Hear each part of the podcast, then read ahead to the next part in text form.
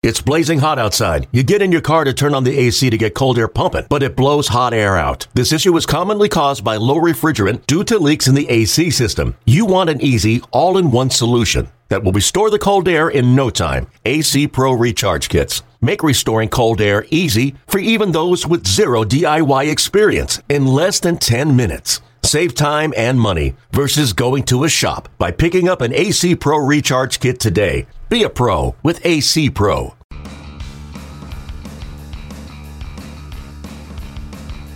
Hey everyone, welcome into another Pipeline Podcast. Tim McMaster here along with Jim Callis and Jonathan Mayo, who is back from his trip around the world covering Team Israel and the World Baseball Classic.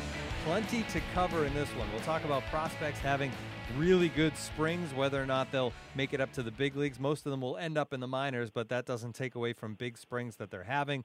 We'll check in on the draft. That's something we haven't covered for a while here on the podcast. We'll also look ahead at next week's National High School Invitational. That's the high school tournament, of course, at the National Training Complex down in Cary, North Carolina. But first, Jonathan, back from Korea and Japan, is bouncing around Florida right now. And in his Grapefruit League travels, he caught up with Garrett Whitley, the eleventh-ranked prospect in the Rays organization. So let's start off with Jonathan's interview with Garrett Whitley. This is now your second spring training. Um, obviously, that first one, you probably come in a little wide-eyed, not sure exactly what to expect.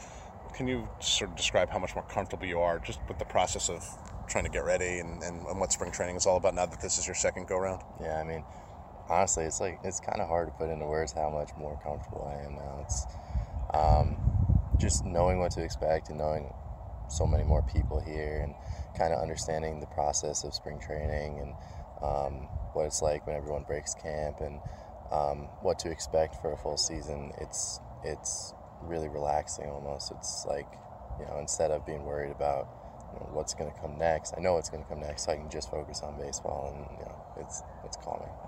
Last year, I'm sure you probably had hopes that you would be able to do X, Y, Z, and you got hurt.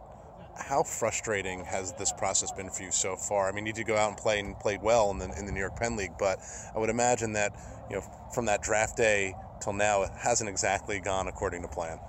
Yeah, you know, not exactly. Um, everything's a process, and the process is different for everyone. Obviously, part of mine was uh, having rehab last year, and that was a pain. I mean, that was uh, really, really frustrating, especially because it took twice as long as it should have because I happened, I re, re-injured it on the way uh, coming back. You know, I was almost healthy right at the end of spring training and then did it again. So, um, you know, that was tough, but...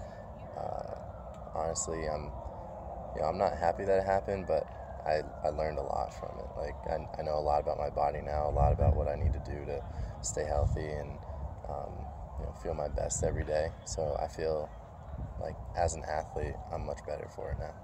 That's one of those things I think is the toughest thing, especially for someone coming out of high school uh, to learn. You know, you hear about the grind of playing every day and, and all those kinds of things. And you haven't even gone through one hundred forty games yet. Um, it's a shame that you have to learn it that way, but I would imagine that that learning curve is probably a, the steepest thing, I think. Because when you're in high school, you just go out and play. You don't think about it. It's not it's not the same thing as trying to get yourself ready to, to go out there every single day as a professional athlete. Yeah, definitely. Definitely. Um, it's been great, though. Like, the people we have in this organization are amazing with, with helping me and all the other young guys get like get accustomed to it. And, um, I mean, I think we have the best training staff in, in baseball. I know we've won awards for it, and I can definitely see why.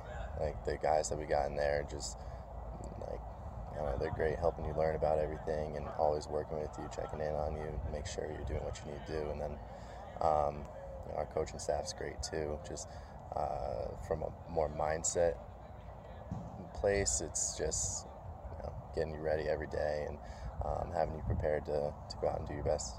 You have probably spent more time at this facility than you would ever care to. Uh, how excited are you to get out and hopefully you know start April, whenever the start of the minor league season is, in, in Bowling Green?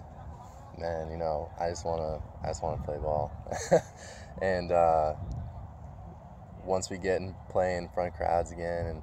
Um, playing under the lights, it's it's definitely more fun and uh, more exciting, and you know those games matter, and um, I'm really really looking forward to it.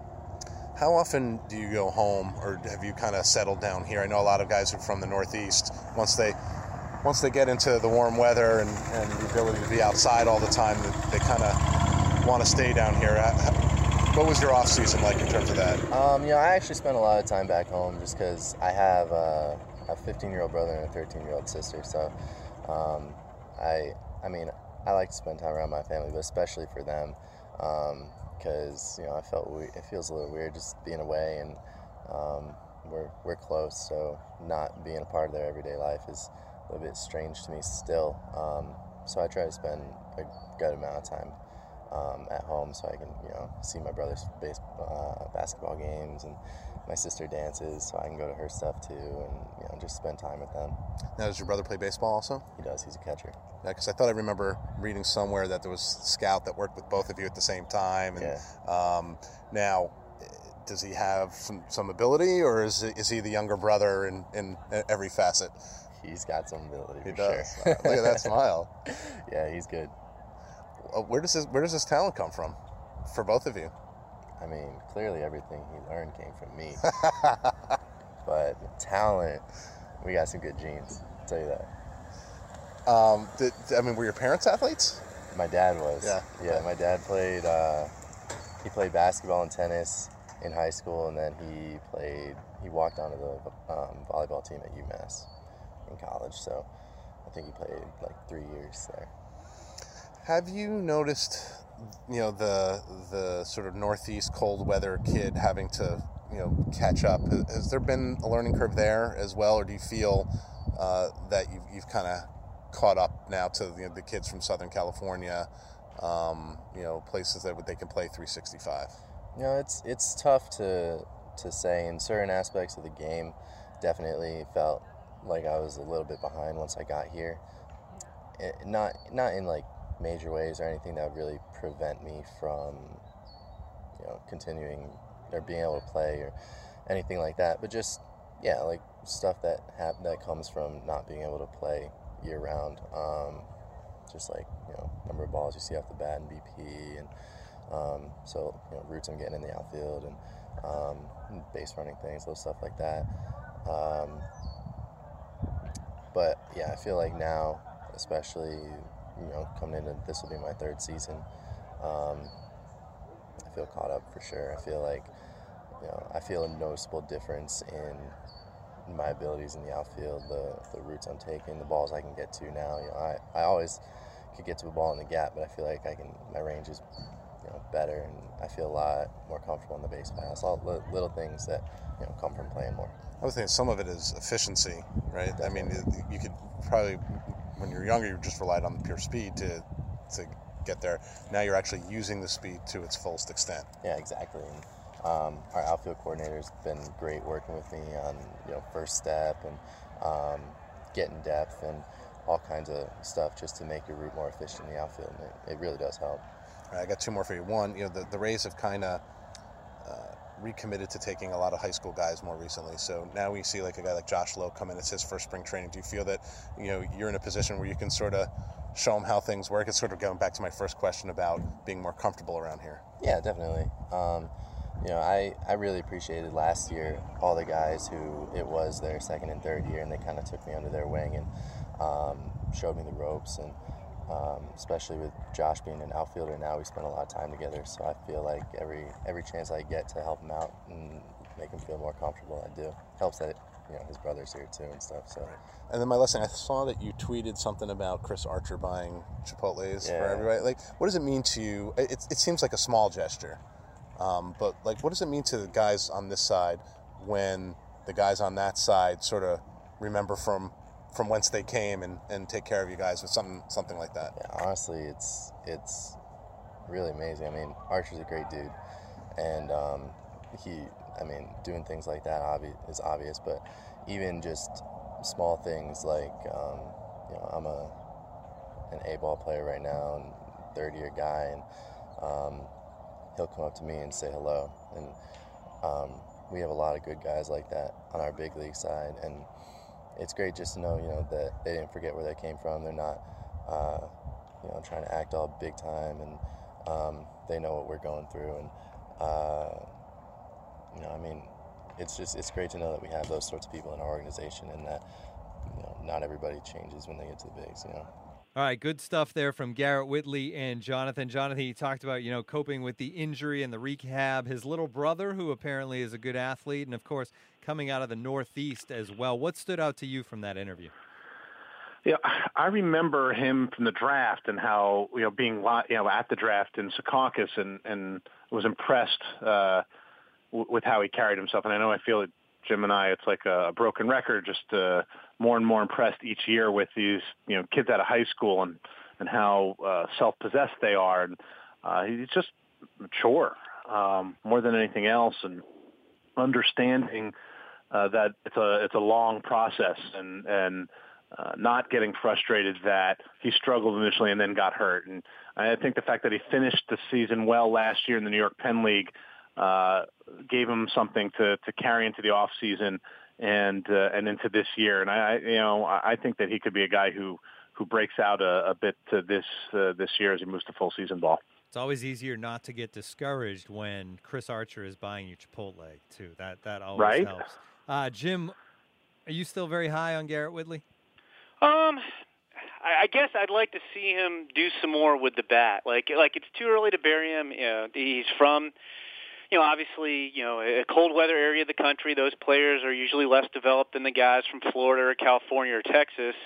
That said, I mean, awful lot of swing and miss. He, he did finish the season strong last year in the New York Penn League in the final month or so, so that's a good start. But uh, while I haven't given up on him, I'm, I'm kind of at the point where it's like, okay, I'd like to see some more, you know, consistent production out of Garrett Whitley, or I'm going to, you know, maybe cool on him a little bit more.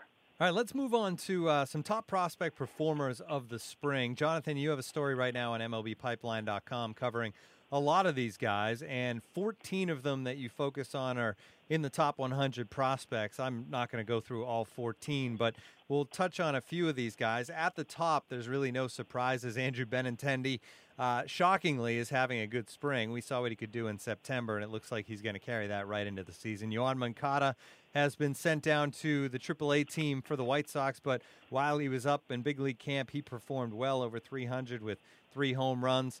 Gleyber Torres, I think we thought would have a great spring after obviously what he did in the Arizona Fall League, and maybe he did better than we could have even anticipated. Um, four sixty-four over twenty-eight at-bats. He's so young. How impressive is this to you, Jonathan? Yeah, he just continues to impress. Uh, I don't, you know, I've run out of accolades, uh, I, I think, uh, with which to, to describe him, and, you know, took advantage of the fact that Didi Gregorius was playing in the World Baseball Classic, so probably got a little more playing time than maybe he would have, or at least at shortstop. And, uh, you know, the, the confidence has carried over, and the performance has carried over.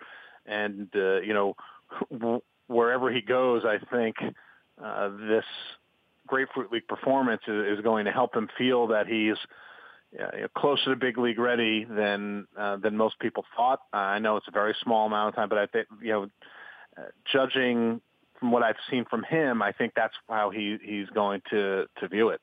And now Didi's hurt. You wonder if Didi had gotten hurt in July instead of now, if there might be time for Torres to come up. Obviously, though, he's never played double A, so he'll head down to double A to start uh, the season with Trenton, and I would imagine he probably won't be there very long before he moves on from there. Um, looking at other guys on this list, um, obviously the Brewers system is now stacked, and it seems like Lewis Brinson is maybe the next guy on the way. Jim, Brinson has torn it up this spring. Does that make his timetable to the majors even quicker than maybe it was already anticipated? I don't know. I mean, I, I, I like looking at seeing how guys do in spring training, and, and it's uh, you know, I get all excited about the numbers too. But at the same time, it's spring training games. The guys who are in games, sometimes, you know, a lot of these prospects are more in the game at the end of the games, facing other minor league type players. It's not like, you know, they're facing, you know, Clayton Kershaw, you know, in all their at bats. So I, I don't. I, I think it's a little foolhardy if the teams read too much into thirty or so at bats in, in big league camp. You know, with Brinson, you know, the tricky thing is too. Like, if I'm running the Brewers, and I'm not, unless I've, I've missed something. But if I were running the Brewers, I don't care how Lewis Brinson could go thirty-four for thirty-four with thirty-four homers. we're not contending this year. I don't want Lewis Brinson's service time clock to start ticking. Like, I don't want to make him free agent eligible or arbitration eligible before I have to. So, like, in Brinson's case specifically, on, on a team that's clearly not going to contend, to me, no matter how well he played, I wouldn't have him up before June or July. I'd make sure we, we got another year before we had to go to arbitration for him, which I, I hate saying, but that's just the reality. If you're a, a rebuilding, non-contending team, there's no real incentive to get these guys to the big leagues quicker than you have to. There's a lot more position players on this list, Jonathan, than pit, than pitchers, but one guy that's looked really good, and, and you think about the trades the White Sox pulled off, and I already mentioned Moncada, and obviously there, there's Kopech there as well and Giolito, but Reynaldo Lopez has looked better than, you know, any of those other pitchers, at least this spring. Three earned runs over eighteen innings. He's ready. I mean, he pitched in the majors last year. It seems like he's ready to be in a rotation.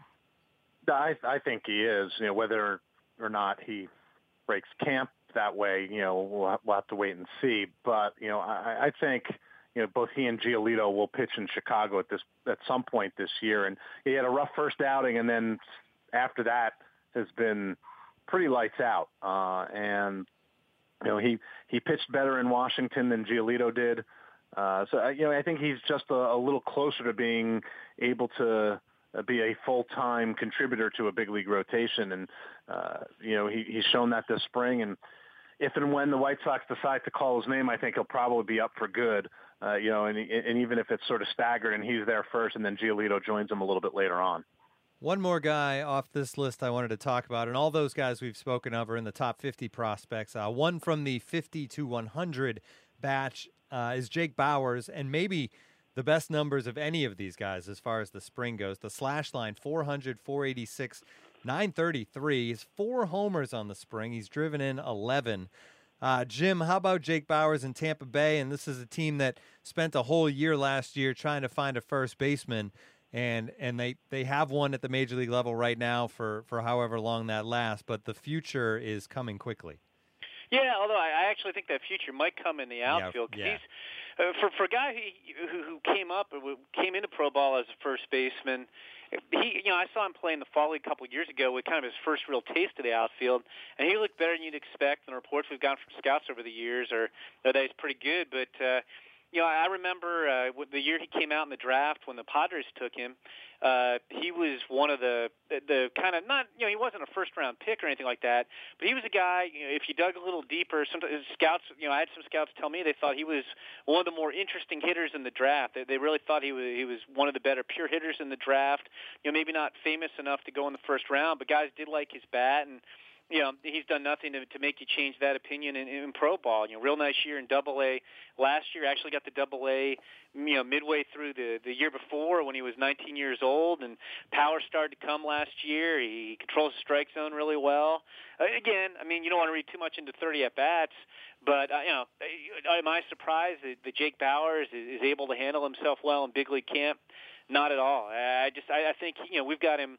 What I think number seventy-five or seventy-six on our top one hundred prospects list, and you know, again, I mean, I like where we have him, Jonathan, but it wouldn't surprise me if he keeps climbing that list because he can really, really hit. Yeah, I think it's starting to show in in, in the numbers, uh, both last year and I mean this spring. Again, sample size caveat, but when I was in Rays camp, I mean, there were people who you know were looking at him and felt that Uh, he had a chance to be more productive than either of the projected corner outfielders in the big league lineup, in Colby Rasmus and Steven Souza.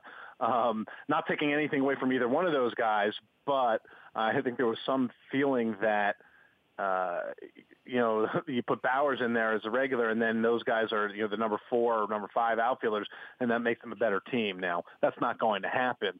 Uh, but, uh, you know, I think what really stood out is that those numbers are ridiculous, but he didn't look like he was red hot. It's just, you know, it's the same approach that he, he had last year in the minor leagues, and it just is working at, at the highest level.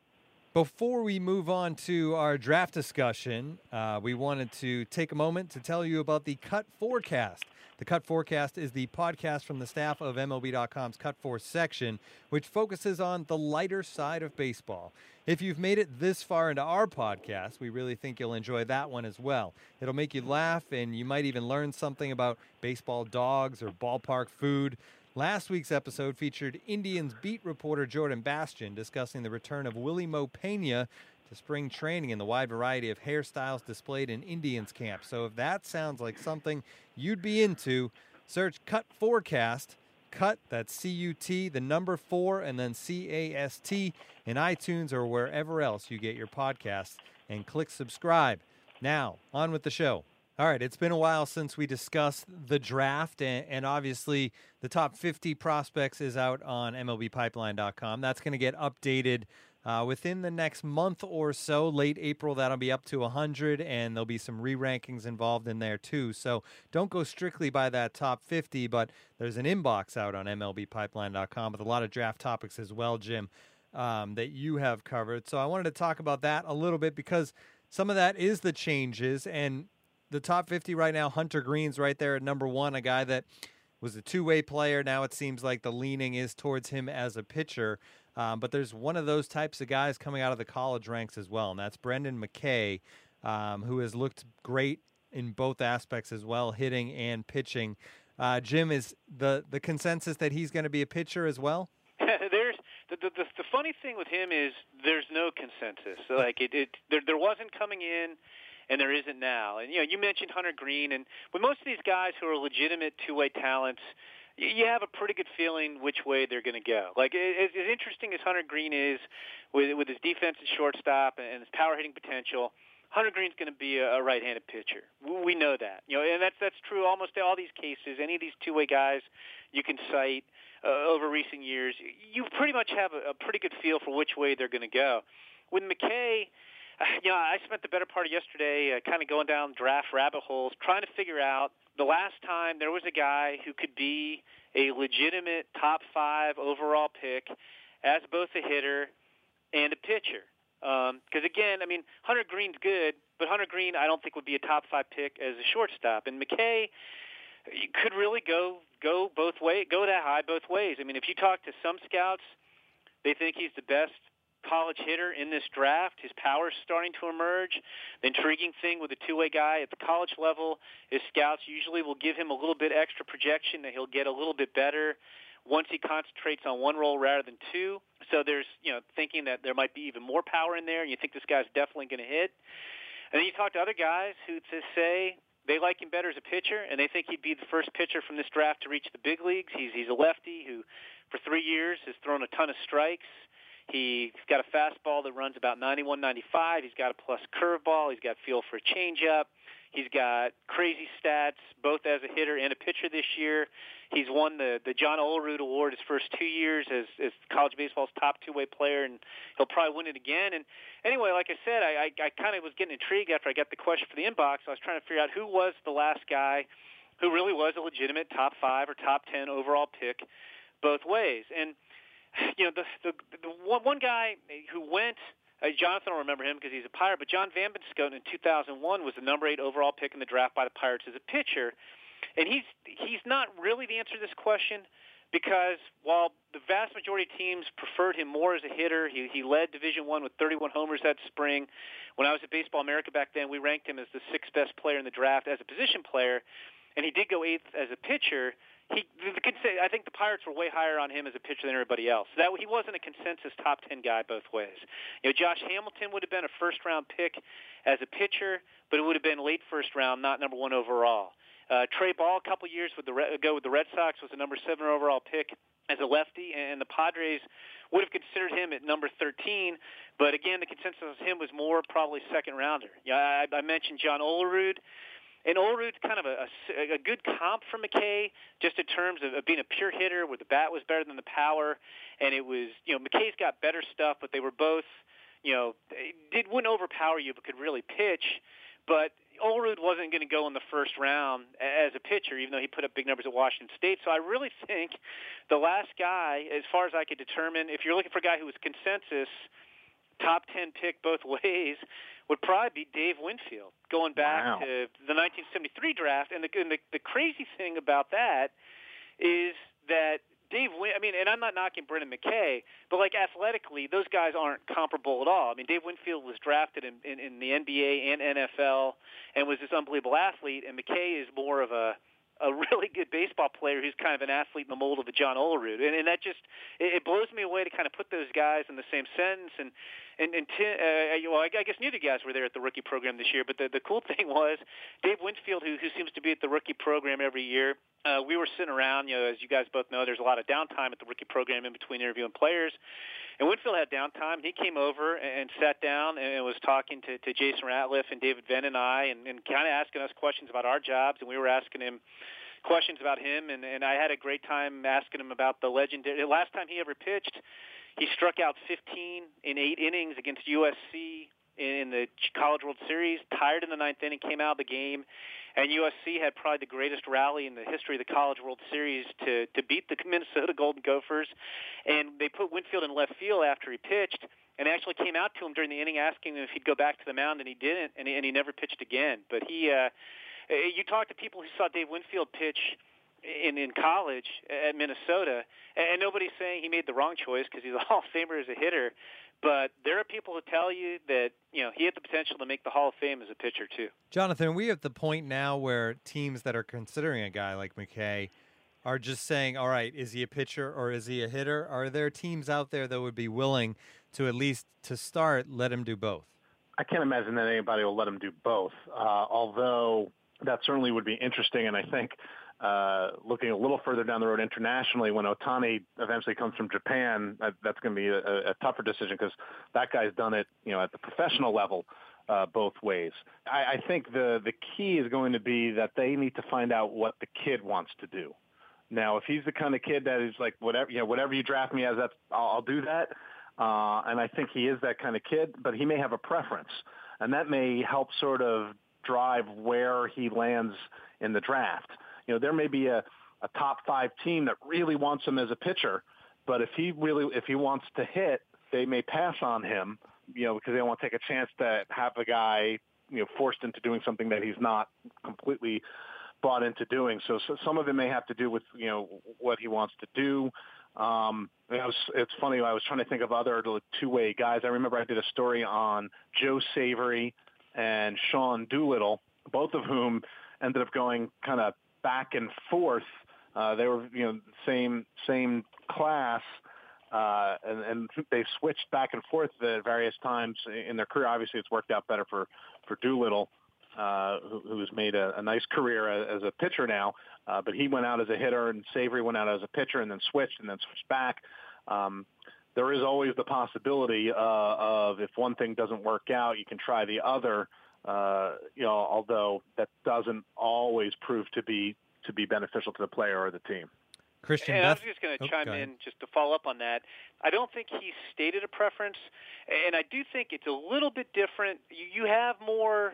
If you're the, if, if you're dealing with a college player, you have a little bit more leverage in terms of having the guy do what you want than if it's a high school player. I remember Casey Kelly coming out of high school. The Red Sox thought he was the most advanced high school pitcher in the draft, but he wanted to play shortstop, and they let him play shortstop or you weren't going to sign him. You know, Caleb Cowart with the Angels, I think most teams preferred him as a pitcher, but he wanted to hit. And so, again, if you were going to sign him, you know, out of high school rather than have him go to college for three years, you had to let him have your way. With the college guys, I think it's a little bit easier in that, you know, especially with a guy like McKay who's going to go so high in the draft, is he going to turn down, you know, a bonus that's probably going to be three million dollars on the conservative side and could be as much as five or six, you know, because he wants to do one thing and the team wants to do him another. So they'll, they'll probably, whoever drafts him will probably be able to get him to do what they want, although you, you do have college guys like, I remember Brett Eibner, when the Royals took him, almost everybody thought Brett Eibner, yeah, they liked the power, but there was a lot of swing and miss, and they thought he'd be better off as a pitcher, but he wanted to hit and made that very clear, and, and the Royals drafted him as a hitter. Uh, you know, if I had to guess right now, I think it's harder to find left-handed pitchers than it is first basemen. So, I mean, while I think it's pretty close to fifty-fifty or maybe fifty-five forty-five, if I had to guess, I would guess he comes out as a pitcher. But it's just really interesting to see a guy who could go that high in the draft. I, I, I feel bad. I can't think of a time, Jonathan, where you could say, okay, this guy, like the draft for today, Brendan McKay is definitely going in the top five picks. That's a lock. I just can't tell you what he's going to get drafted as. And, and that right. seems crazy to me. One more uh, two-way guy this year that we get to, to see in the big leagues, Christian Bethancourt, who the Padres are kind of turning into or trying to turn into a part-time pitcher. We'll see how that goes. You can do that on a team that's in the position that the Padres are in in two thousand seventeen, where, let's be honest, they're not going to be very good. All right, moving on. Uh, helium made its way into the inbox, Jim, so I, I we have to discuss that. One more thing on the draft, and that is, as far as helium watch goes, Austin Beck, not in the preseason top fifty. He's on the rise, though, right now, isn't he? He, he is, and it's... You know, I think if, again, if the draft were today and a lot could change, I think the consensus of most teams would put him, you know, somewhere in the, like, maybe in the fifteen to twenty range in the first round, although there is interest from, I think, at least a couple teams in the top ten. Uh, so if you saw him go, you know, maybe as high as five to the Braves, that's, you know, it, as we say, you know, we, not only do we use the, the word helium a lot, Tim, we, we also use the phrase it only takes one team. Um, and I think he could sneak into the top ten. But Austin Beck is a, a North Carolina high school outfielder who, who tore up his knee in the play in the state playoffs last May, so he was not on the showcase circuit. He was not in Jupiter at the Worldwood Bat Championships in October. People obviously knew who he was, but he wasn't out there making a bigger name for himself, and you had to see how he, how he would look when he came back. And you know, it's intriguing. I mean, it's one of the better packages of tools in this year's draft. There's power potential, there's speed, there's center field skills, there's arm strength. You know, the, the, the one question, and probably the hardest thing to scout uh, on any position player, is the bat, and it's a little tougher on him just because you didn't get that history with him over the summer to see him swinging wood bats against top-level competition. So there, there, there's a little bit more risk factor, but, you know, this is a guy who, who not only has helium now, he could continue to rise if he proves himself to scouts. You know, between now and the draft, we've got a little bit more than two months to go. He could go even higher, but but I would think. Uh, yeah, and I mentioned this in the inbox. I, I I've got draft fever. I'm five. I'm fully. Uh, uh, immer- I can't wait to dive fully into the draft over the next couple months, which will be, be our main focus. And uh, but I do think if we were doing a new list today, he would easily be the highest ranked guy who is not on our preseason top fifty. All right, I did want to get in a little bit of talk about the National High School Invitational as we, uh, we're getting running out of time a little bit here, but let's get into that a bit. Uh, myself and Jonathan will be down in Cary, North Carolina, calling these games next week. Uh, sixteen-team tournament. Some people may have heard of it, some people may not have, but basically sixteen of the best high school teams in the country, and also they try to get sixteen teams that have some of the most talented individual players in the country as well. And and Jonathan, this is one of the best fields we've had, I think, for the N H S I, and I'll, I'll rattle off some of the best teams as far as ratings go. American Heritage um, out of Florida, Perfect Game has them ranked number twenty-one in the country. Archbishop McCarthy Uh, out of Florida, number one according to Perfect Game, number three according to Baseball America. Canterbury High School out of Fort Myers is number seven for Perfect Game. Coleman High School out of Alabama, number nine. Uh, Hamilton High School out of Arizona is number twelve according to Baseball America. Huntington Beach, who's the defending champ and is actually in their third straight N H S I, number two according to Perfect Game, thirteen in Baseball America. Uh, Orange Lutherans, number four for Perfect Game. South Hills High School out of California, number ten. Winder Barrow High School in Georgia, number twenty-eight. So some of the really most talented teams around the nation are coming together. Jonathan, we've almost, I don't want to say seen this team grow up because they've had good seniors each year, but when you talk about Huntington Beach, a team that won this thing a year ago, uh, and, and their head coach, uh, you know, Madura there, you got Nick Prado, and and you also have Hagen Danner, who we saw compete right as sophomores. Prado wasn't with the team then, um, and now they're finally seniors, and it's going to be fun to see this team go at it one more time, isn't it? Yeah, and you have to think that they come in sort of the presumptive favorite without knowing the rest of the roster, just because they've they've been through it, uh, you know, a couple of times, and they were young uh, overall, even if they did lose some some seniors. Um, and a couple more two-way guys. That seems to be the, the theme in, in Prado and Danner. And I think with each of them, there there is some split in the scouting industry as to what people like them as. So, you know, it's great because we'll get to see them doing both. We haven't seen Hagen Danner behind the plate, I don't think, at an N H S I because, uh, the, the you know, they wanted to save him because he had to pitch, and it's, you know, back to back to back days, and that doesn't happen in the high school season usually. Uh, so it should uh, it should be a lot of fun, and it's a it's a great event. Uh, you, you rattled off all the rankings uh, with really good teams, and this year uh, a good amount of, of draft talent. And then plus, Tim, we, we get to see the uh, the snazzy Huntington Beach uniforms. Yeah, so maybe they'll have a new one this year. It's either, you know, it's bright orange, it's charcoal. They have a black one. They never wear white, I don't think, but they're always fun and uh, the good unis. As far as top players go, um, we mentioned Prado and Danner, Hans Kraus, Jacob Heatherly, Garrett Mitchell, Brady McConnell, just some of the names there. Um, of those guys, Jim, and, and I know you're not going to be down there with us. We we wish you were, but who who do you think we should certainly keep our eye on of, of those players outside of those Huntington Beach guys? Well, well, those are those are all good names. I think Mark Vientos is a seventh player who's on our top fifty prospects list. It's uh, you yeah. know it's terrible, is I've never been to an N H S I, which is brutal because not only would I terrible. love to see the event, it's a great event.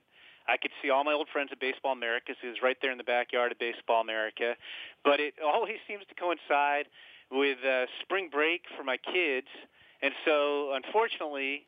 I know you guys are going to feel bad for me. I will be in Hawaii during this year's N H S I, um, which will be a shame that I'll, I'll, I'll miss it. But uh, I'll tell you who intrigues me, and I was looking forward to seeing him in the Under Armour game, and I never got to see him hit because it rained. But probably the best underclassman is on that American Heritage High team with Mark Vientos is Tristan Cassis, this really impressive physical-looking hitter. He's a guy I'd be interested in seeing. You know my infatuation with Cody Bellinger. Well, you got his little brother Cole Bellinger as part of that Hamilton High team. And and just looking at this event and these rosters, it makes me feel really old because I'm a, and you have to indulge me here for a brief story. The first baseball team I ever covered as a beat was the nineteen eighty-seven Georgia Bulldogs when I was in college. First team in school history, they went to the College World Series. The third baseman on that team was Rich Bielski, who's the head coach at Archbishop McCarthy, which has won national championships. And the shortstop on that team was Pat Swift, who now has a kid, Drew Swift, who's on that Hamilton High team. He's the double play partner with Cole Bellinger. And it just makes me feel really old thinking back to covering their dads, covering these guys at Georgia, and that was thirty years ago now. So I, I, I am getting old. I wish I was going to see some of these guys. You guys have to say hi to Rich Bielski for me.